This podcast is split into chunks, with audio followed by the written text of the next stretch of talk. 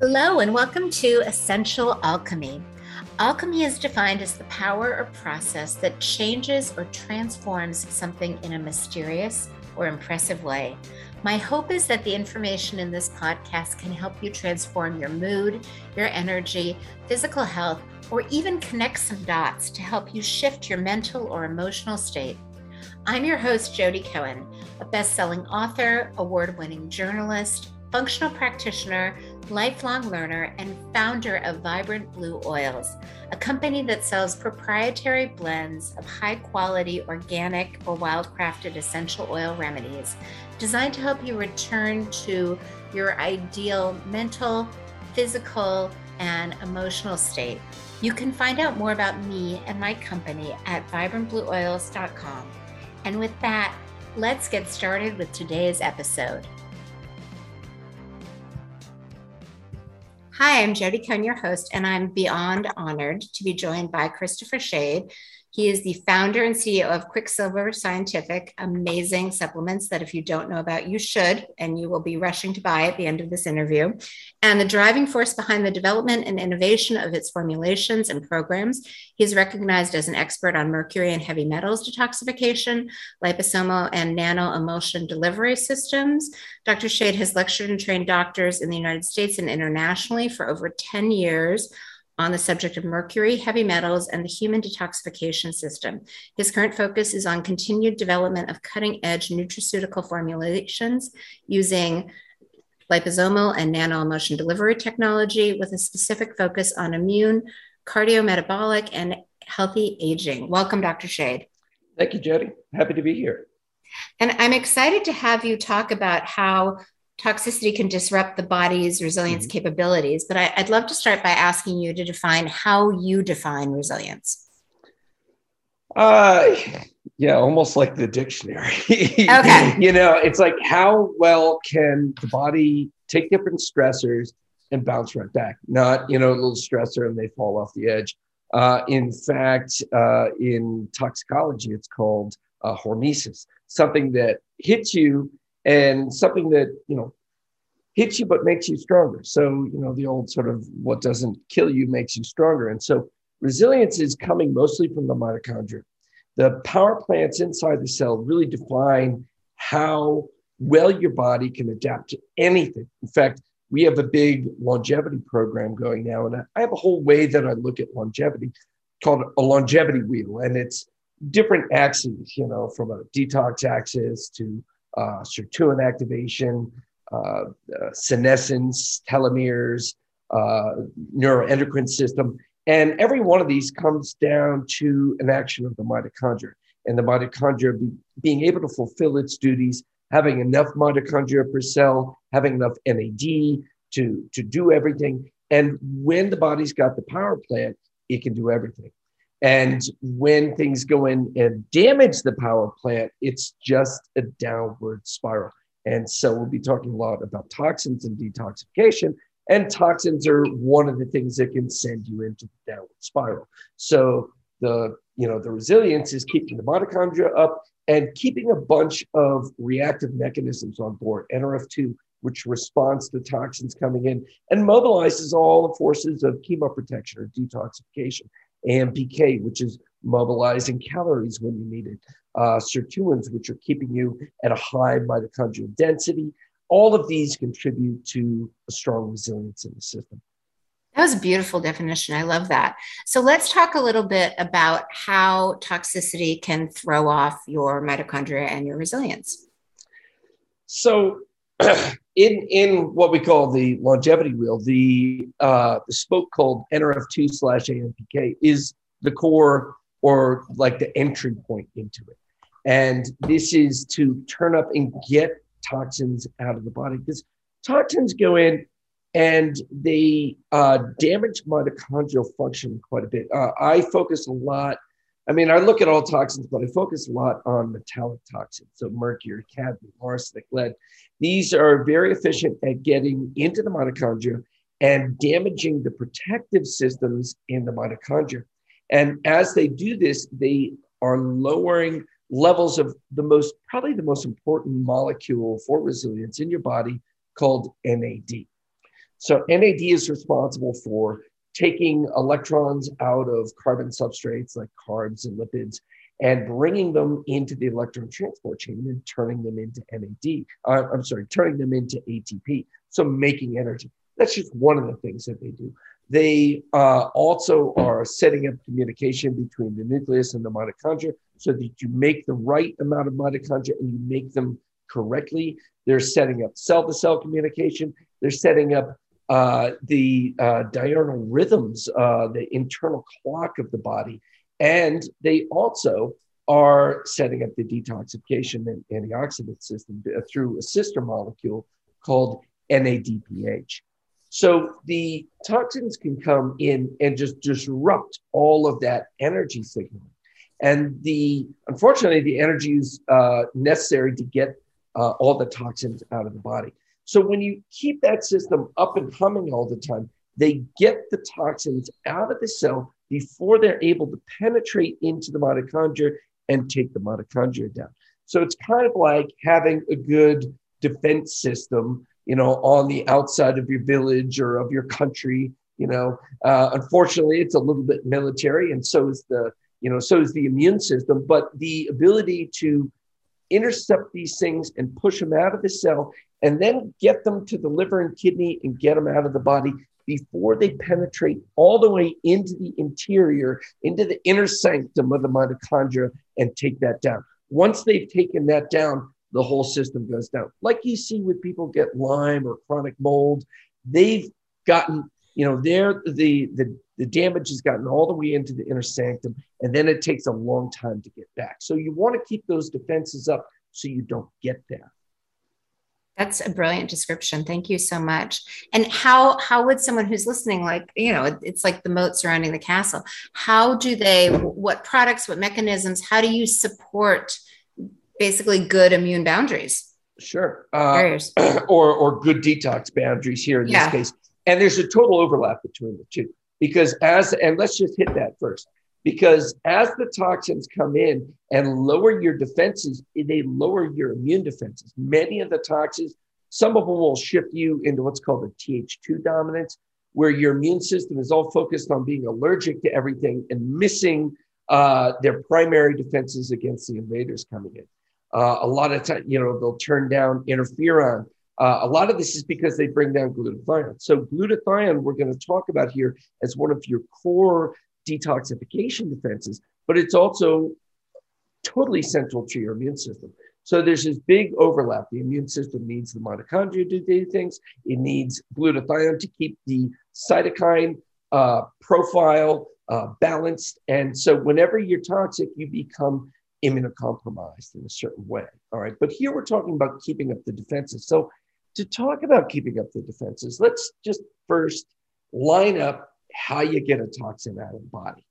And so we're going to start from the cell. We're going to go to the blood uh, and lymph, the circulating fluids, and then we're going to go to the filtration units, which would be the liver, kidney, and GI. So you're going to go from cell to circulate to filter out and excrete. So there's what are called phases of detoxification. One thing you said to me is that a lot of people have good phase one, but they're missing phase two and phase three. So the way this works, when you're in a cell and you've got a toxin there, you have to link some of your molecules onto it. That's in phase two. And then you have to transport it out in phase three. But first, you have to get them ready for that. And that's called phase one. So the toxin is the toxin is there. And if we talk about like something that's hard to work on, like a flame retardant, we need to come in in phase one and sort of chop into it and make it more reactive. We actually turn it more into like a free radical. And we're actually making it a little bit more toxic. And this is why we need to couple that first phase one reaction to the subsequent reactions. And the subsequent reactions are phase two and phase three. So we've made this thing sort of vibrating and reactive so that in phase two, we can link something onto it. These are called conjugation reactions. And we're going to link something like glutathione onto it. Now, there's three main reactions there. Glut- uh, glutathione conjugation, glucuronic acid conjugation, and sulfate conjugation. Depends on the chemistry of the molecule, which one of those you're going to put on. But when you put that on there, you're going to make it nice and water soluble and recognizable by the transporters that are phase three.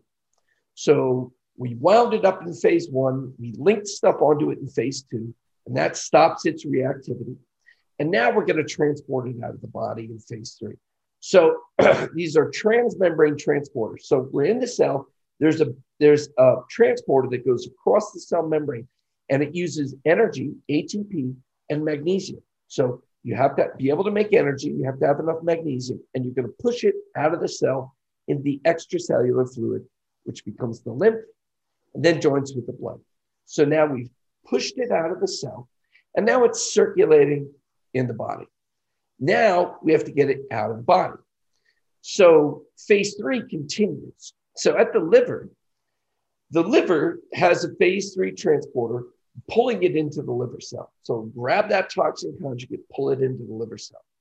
Then it has another phase three transporter dumping it into the bile. So now if we visualize a rectangular liver cell, every single liver cell is fed on one side by blood and drained on the other side by bile. So we're pulling these things into the liver cell, and then we're dumping them out with the bile into the bile tree. The first part is called the bile canaliculus. I like to look at it like a, an upside down tree. And these are roots extending into rootlets, and the little rootlets are called the canaliculi. And the little rootlets drain every single liver cell, and they come together into bigger and bigger roots and then they drain out of the trunk called the common bile duct. That will then uh, fill up in the gallbladder and release every time you eat food. So, if you can't drain bile out of the liver, you can't drain toxins out of the liver.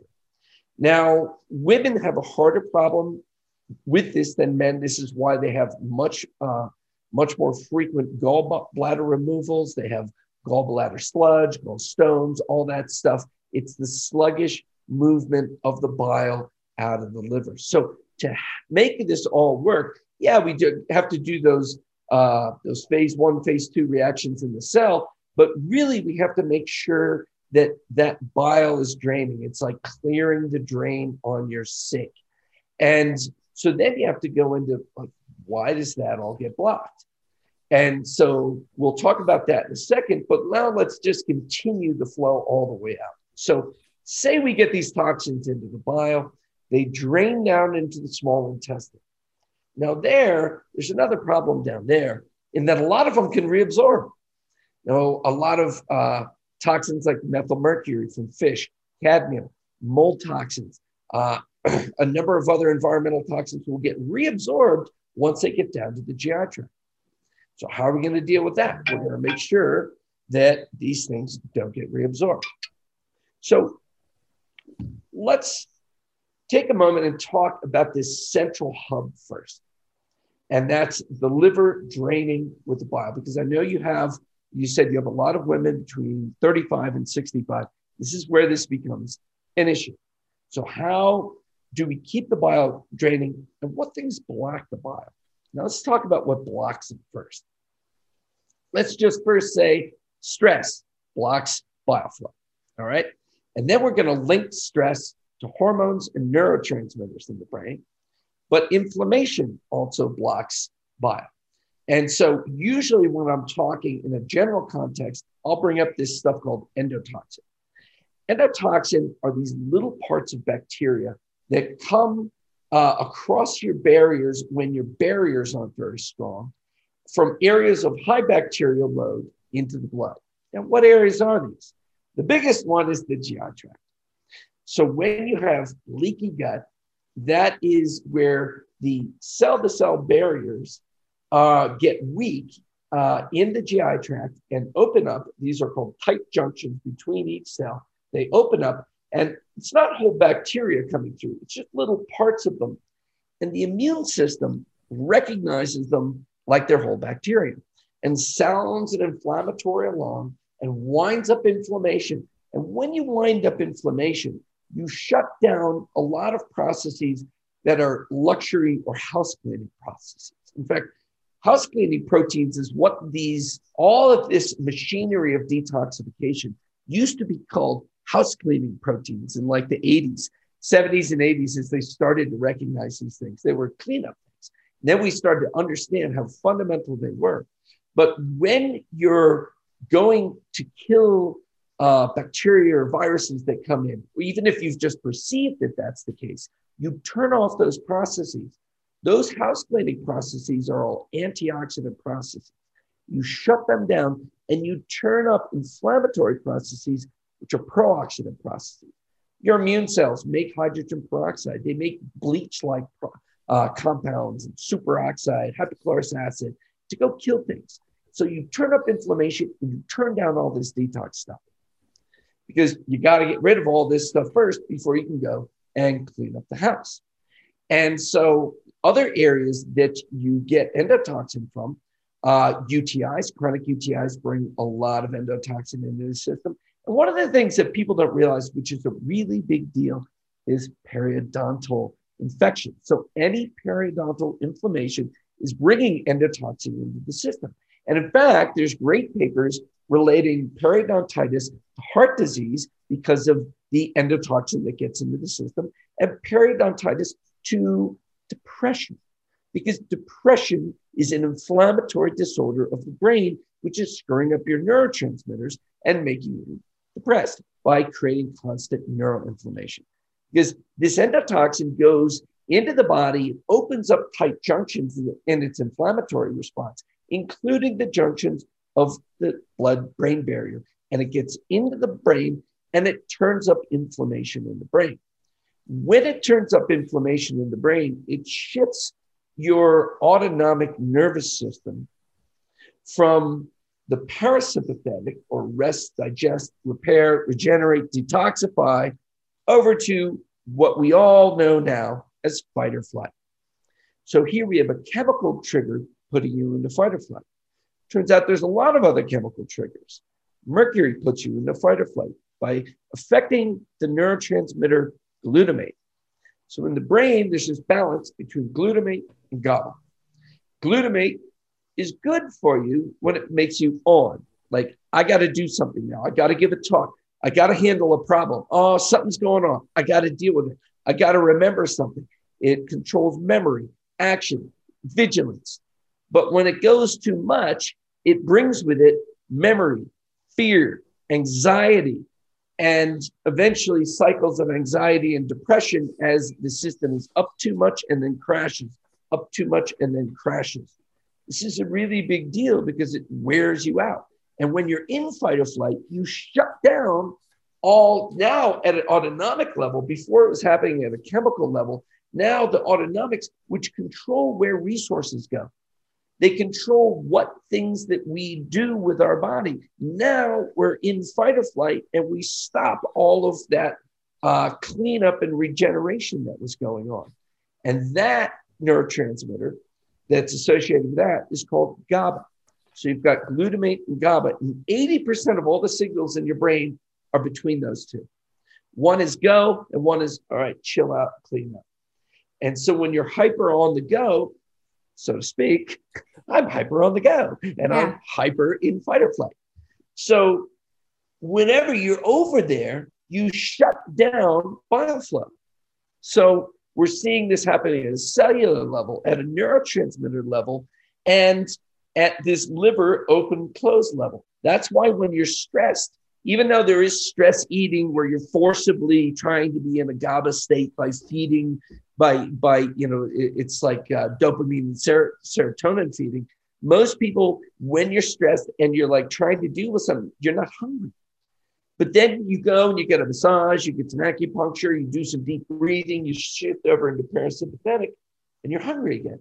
That's because the bile is turned on and off. Now remember we're talking about bile as the conduit for toxins but bile is fundamentally a digestive juice it is what uh, it, it is what emulsifies fats so that you can absorb them. Now, one last thing before we take a, take a moment to recoil from all this information, let's tie it into hormones because it ties in perfectly. What hormone blocks bile flow? Estrogen. So, estrogen dominance blocks bile flow. What does estrogen do in the brain? Makes you glutamate dominant.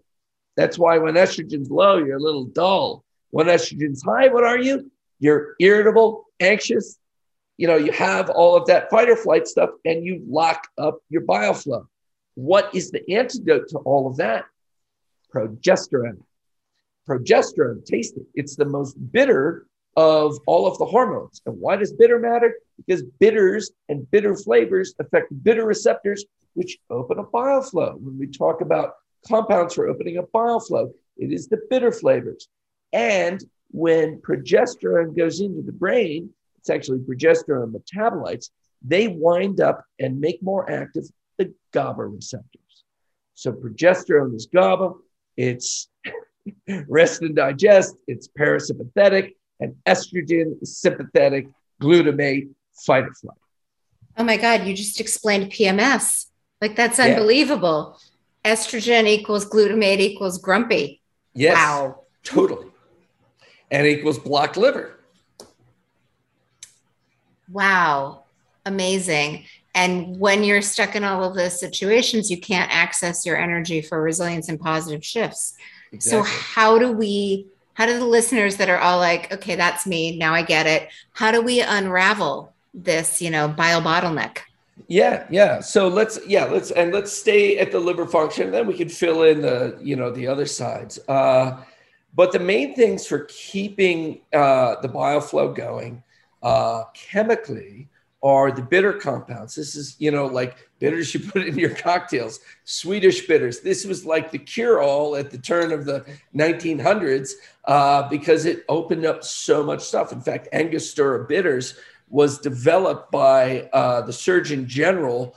Uh, in the army at the time, he was stationed down. I forget where he was. He was somewhere uh, like in the Caribbean, and he needed one thing to keep all of his troops healthy and he made angostura bitters to keep the liver because you know their food inputs were were could be bad variable they just kept the liver flowing everything worked so the bitter receptors uh, then open up these transporters that move bile and toxins out of uh, out of out of the liver and so like in the quicksilver line we have Bitters number nine and Bitter X. Bitters number nine was developed by me and a male pharmacist, and was is excellent as a little bit more of a stomach thing.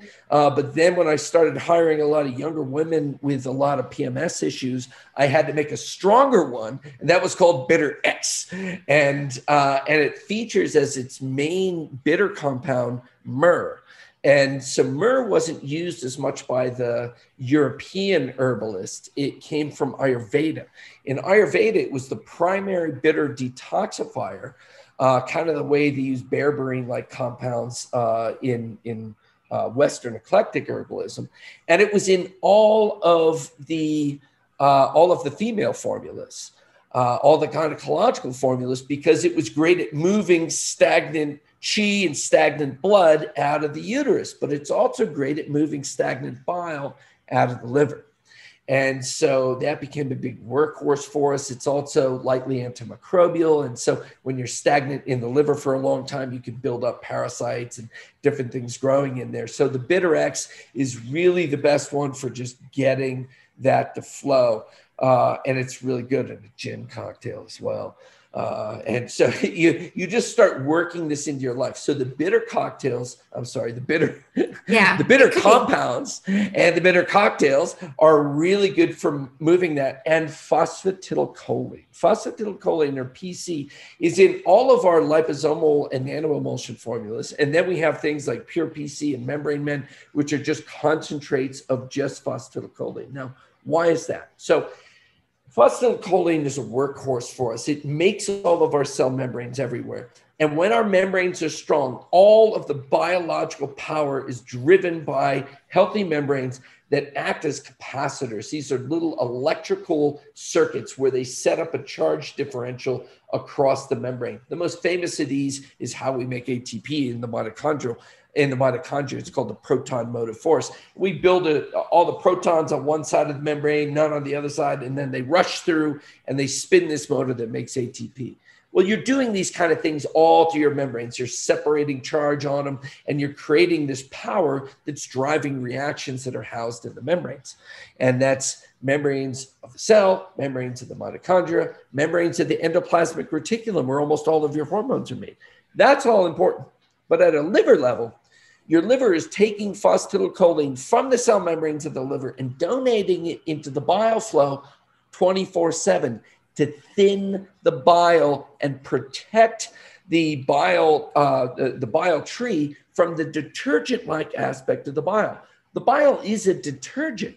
Now, it's carrying the toxins with it. But when it gets down to the upper GI, it's cleaning the upper GI. It's cleaning bacteria out of the upper GI. I mean, what do we call that when the bacteria grow up there? It's called SIBO, small intestinal bacterial overgrowth. Or for fungus, SIFO, small intestinal fungal overgrowth. The upper GI, you know, we take all these probiotics, that's more for the lower GI. Mid to lower is where stuff grows. Upper GI is pretty clean and it's cleaned by the bile and that detergent like effect.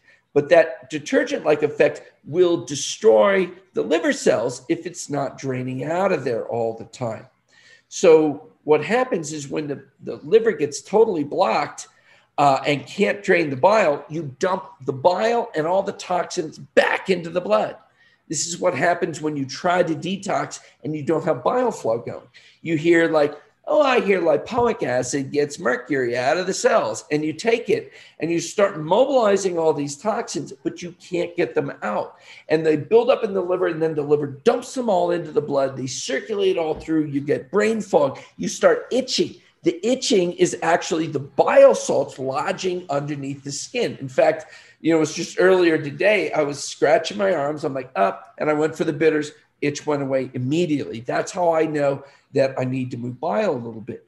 You might also feel upper right quadrant pain. You might feel lower back pain. Why lower back pain? Because that toxic load just went from the liver to the kidneys. Now you're overwhelming the kidneys.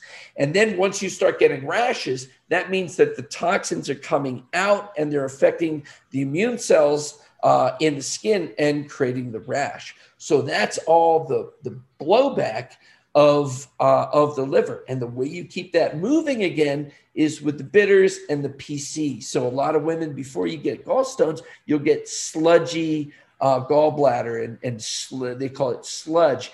And PC and bitters will fluidize that. Take that all the way out and clear that all the way up. You you're not doomed to have your gallbladder removed. You can just flush that uh, plumbing all the time. And isn't morning sickness a gallbladder thing too? Would this help? I bet it is. Uh, in fact, that's like when we when we talk about how do you make sure you don't recirculate uh, toxins, it's by taking binder. And uh, binder, this is a blend of charcoal and zeolite, a couple other metal binding and toxin binding compounds that go in there and sort of like grab everything so it doesn't reabsorb, but it also kind of pulls on your liver. And uh, if you don't have enough bitters on board, you'll actually get a little bit nauseous. And then you take the bitters and everything flows. So morning sickness may be the inability to get that liver to drain and you're just feeling that nausea of that poor digestion because you know the body needs to eat all the time but it doesn't have the bile going down there and everything's out of whack and so i bet bitters would help with that quite a bit yeah, and you you've done I, you've said everything I wanted you to say. This is brilliant. Detoxification should come before other treatments and initiatives because I think yeah. that's a step most people miss. Can you land on that? Yeah, I mean, how are you going to bring up mitochondria if uh, if you, are all toxic? How are you gonna you? Oh, I want to activate sirtuins with some resveratrol so I can live forever because I heard the rats live longer when they took this. You know, well, yeah, maybe, but not under this toxic level. And really, especially for for your demographic, you want to go into bioidentical hormone replacement. And so you're going to throw, let's throw some testosterone and some progesterone on there and a little estrogen and you're just a toxic mess, you think that your body's going to process all of those? You know, there's hundreds of metabolites. There's so many different hormones. There's a big cascade of that, of the sex hormones, the adrenal hormones. They all have to be working really well. And they're dependent on endoplasmic reticulum and mitochondria. That's where all the transformations take place. But those are the two most sensitive sites to toxicity. So you can be damaging all those membranes and all those uh, all those enzymes that are supposed to do all those transformations. And if you've damaged them, you're going to build up this hormone. Have none of those. I mean, it's just going to be a disaster. And once you clear all that junk out of there, then you put in those hormones, they will cascade through there and make everything work really well. And this is a big thing when you're going into perimenopause. There's this big trigger that turns up all of detoxification called NRF2 there's a bunch of things like in our in our liver sauce and lipoic acid and sulforaphane, things from garlic and the broccoli family that all upregulate that. But if your progesterone is low, we already established your bile flow is not going to be right. But that nuclear, it's these are triggers into the nucleus to turn up different genes. They won't work without sufficient progesterone and pregnenolone. So as your hormones go down, your resilience is going down. Your ability of the body to turn on the detox system is going down. So you both need the hormones and you need the detoxification. Both of those have to happen. But starting with detox, stripping out all the junk out of the system. And if you're using our system with, like, we have this thing called push catch liver detox, it's uh, a bottle of liquid called liver sauce very simple. And then uh, this black powder called Ultra Binder. You take the liver sauce, you might take some other things with it. It mobilizes at a cellular level, dumps it into the blood. It opens up the bile, dumps stuff out with the bile. And then you come in with the binder a half hour later and you pick it all up so you don't reabsorb it. Really simple, really efficient, but it has a number of things that activate a metabolic switch called AMPK. This is what's activated when you do a keto diet or especially when you fast. And so it's great in conjunction with like intermittent fasting where you just miss breakfast. But the key of that, when you activate that, you mobilize a lot of fatty deposits, especially ones in the liver called fatty liver disease and this can be non-alcoholic fatty liver disease. It's from having too many carbs for too long, and you build up all this inflammation and fat in the liver. And in a study where a guy used this simple system on fatty liver, he got 82% resolution of fatty liver in two months. So you're not just stripping stuff out, you're actually creating what's called metabolic flexibility, your ability to go between burning carbs and burning fat. This is essential for being able to have resilience and longevity. And one of the things that comes along with that is also better bile flow that comes along with AMPK. So we're hitting this from a number of different triggers. One's in, well, some are just bitter receptors, others are nuclear uh, receptors where you're turning up whole gene sets and you're cleaning out and making the body fundamentally more resilient. And then you can go in and build up NAD levels, build up sirtuin activity, uh, get rid of what are called senescent cells, build up your hormones. Uh, but you go in and you clean up first. I love that. Yeah, you can't paint on a dirty, dirty canvas. And I love yep. met- metabolic flexibility is really supporting resilience. Yeah. Oh, totally is. So the, we've we've talked a little bit about your detox products. You have two other products that I think are fantastic that I'd love to highlight. Your melatonin, and then I'm going to mispronounce it. Your your Cuton water, which helps with oh Cuton, yeah. yeah, yeah. Can you speak to those a little bit? So, all right, now up in the brain, we'll put a melatonin is a big one. Uh, a lot of people don't make enough melatonin to drop into deep sleep at night. Now, in deep sleep is when all of the reset of the body happens. And the craziest thing happens to your brain. You lose 60% of the water volume of your brain at night. That's where you clear all the junk out and then you fill it back up in the morning. So you're regenerating, detoxifying, and regenerating your brain at night. And when you don't have sufficient melatonin, you can't do this. So the nanomelatonin goes in very quickly, unmetabolized, has a very strong effect on your brain, helping you drop into deep sleep. Now, remember, we were talking about fight or flight. So other things that help with that are CBD and GABA. And we have a number of CBD products from just uh, broad spectrum and full spectrum CBD. That's whether or not it has the natural amount of THC in it. We have CBD Synergies AX, which has both CBD and GABA in a form called Pharma GABA in it, as well as uh, skullcap herb uh, and uh, some essential oils. So that's really working to keep you moved over into a parasympathetic state. Uh, or GABA L-theanine also does that. Whenever you take any of those with the liver sauce, it's going to enable your body to drop into a parasympathetic state from a neurotransmitter level so that your body all says, oh, yeah, let's detoxify now. Because you can take liver sauce when you're freaking out and nothing's going to happen. Well, so and your, your delivery tools. Your delivery mechanism, the liposomal, can you speak a little bit to how that's yeah. superior to um, it, it, yeah. ingesting pills? So the way we do everything is we make essentially like tiny little cells.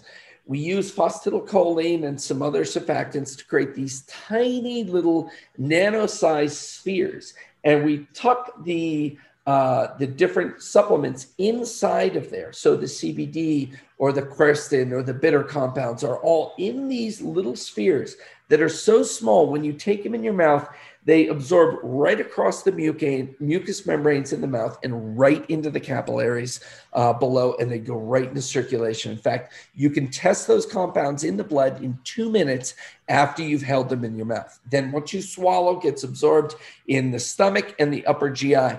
The effect of this is everything that you take peaks in your blood in about 20, 25 minutes and activates everything at once.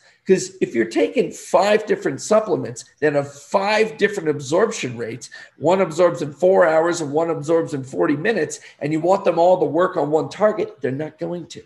So now we get a whole bunch in really fast, work on all the targets, mobilize everything out, and then you can come in with your binder in 30 minutes. So whether you're just doing the liver sauce and it's activating all this detox, or if you're doing CBD or GABA to calm the brain and the liver sauce at the same time to activate all that stuff, or you're taking a sleep formula like the melatonin, it's going to happen fast and with a coordinated response. And this gets past a lot of the people with really bad GI tracts. In fact, what we'll see is a much tighter blood level. If you take 10 people and you give them these nanoparticle absorptions, we'll see a much higher blood level. And the variation person to person is like 20 to 30%. But if we give it to you in a capsule, there'll be 100 to 200% variation. That means one person might have a blood level two or three times higher than another person. So, how are you, as a clinician, to predict what their response to a capsule is going to be? So, all of this, we know all the biochemistry and we know the delivery, how to get this all into the system. And that's why these systems work so well. And then the last thing that you asked about was Quinton water. This is real fundamental Quinton water was developed in the late 1800s. There's an area off the coast of France where there's a permanent upwelling. The oceans have what's called a global conveyor, where, like the, the Gulf Stream, is water coming from the Caribbean along the east coast of the US up towards Greenland, where it loses all its heat. The heat goes into Europe and keeps Europe warm, and then it sinks, and then it goes down south. So there's currents like this everywhere. And this one current comes up along the coast of France and comes up. So this is ancient water. It's not current seawater. It's ancient water coming up, and it's got all these nutrients. And there's a permanent phytoplankton bloom there that you can see from space. And they reach right into where that bloom is. They pull the water out. This is seawater with all the minerals from along the ocean floor plus all of these uh, phytochemicals from the phytoplankton, and they filter sterilize it. It's never heated, it's raw, and they do it in two concentrations pure seawater called hypertonic, and one that's diluted with spring water. Uh, used to be diluted with Evian, but it's a similar uh, it's a similar source as Evian, and it's diluted down to the same salinity as your plasma. That's called isotonic. And these two, one is remineralizing, alkalizing, and strengthening. That's the hypertonic. And the other is calming and puts you into parasympathetic. And it gets lymphatic drainage going. That's the isotonic. So these have the fundamental minerals that are all missing from today's uh, produce. Even when we're buying organic, we're missing all these minerals. It has all, you know, there's 72 different uh, elements in there that are really hard to get in this really pure uh, raw matrix coming right out of the sea. And in fact, these ratios of minerals are identical in their proportions to your blood plasma. So it's, a, in fact, it used to be called Quinton isotonic plasma. Amazing. And it helps your lymph flow, it helps balance your system. Yep. In fact, in the world wars, it was a plasma replacement. They would use it in the war and they would give you IVs of it when you lost blood. And it was, I, I heard amazing. that. Yeah. That they used seawater for blood replacement and they used coffee enemas yep. for pain. Yeah. Yeah, I didn't know about the coffee enemas, but I did know uh, about the seawater for the blood replacement. In fact, they did one, it's a, it's a, little freaky, but they took a dog and drained all its blood out and filled it up with Quinton plasma, and the thing lived. Wow. Amazing. Is there anything um, on resilience or boosting resilience that we haven't touched on that you'd like to add? Uh, no, I, w- I would just uh, bring NAD in there as the most fundamental thing for building mitochondria. Uh, we we have uh, two products, uh, NAD Gold and NAD Platinum. When you are building NAD, there's a balance you need with methylation. You're from Seattle, you're familiar with all the needs of methylation, uh, but those two need to be balanced. And so, uh, a lot of people went out when there was Tru Niagen was available, the nicotinamide riboside. They would just take tons of that and it's great but it down it's uh, you know it drains your methylation groups. And so you have to balance those two. So we have a uh, nad gold and methyl charge that go together or in the nad platinum they've been uh, they've been balanced together for you. So nad is a, is a beautiful thing if you know how to take it uh, in conjunction with your methylation groups. And that that is one of the strongest resilience promoters once you've gotten all the junk out Awesome. And can you share where people can learn more about you and purchase these products, especially Bitter X, if they're uh, PMS concerned? Yes, yes, yes. Uh, QuicksilverScientific.com. Uh, if you go on the site and sign up uh, for an account there, it's real easy. Uh, you'll get access to our newsletters, a lot of our education. You'll find me all over YouTube, different uh, uh, different talks there. In fact, Quicksilver Scientific has a YouTube channel there tons of stuff. You'll see lectures I've given in Seattle, uh, you know, all around YouTube. Uh, and then you can follow us, uh, drchristophershade.com or no, Dr. Christopher Shade at Instagram. And there's an Instagram and a Facebook for Quicksilver Scientific. Well, thank you so much for all of your amazing information. It's so appreciated. All right. Thanks so much, Jodi. Thank you so much for listening to today's podcast. I hope it empowered you with some useful information and takeaways. If you liked this episode, please share a positive review and consider subscribing. I would also love to offer you my free parasympathetic toolkit as a gift just for listening. It will teach you how to activate the most important nerve in your body, your vagus nerve, to turn on your ability to heal. This free toolkit includes a checklist, a video, a detailed guide, and a course. If this podcast prompted any questions, you can always find answers in my blog at Vibrant Blue Oils or my book, Essential Oils to Boost the Brain and Heal the Body. Until next time, wishing you the most vibrant of health.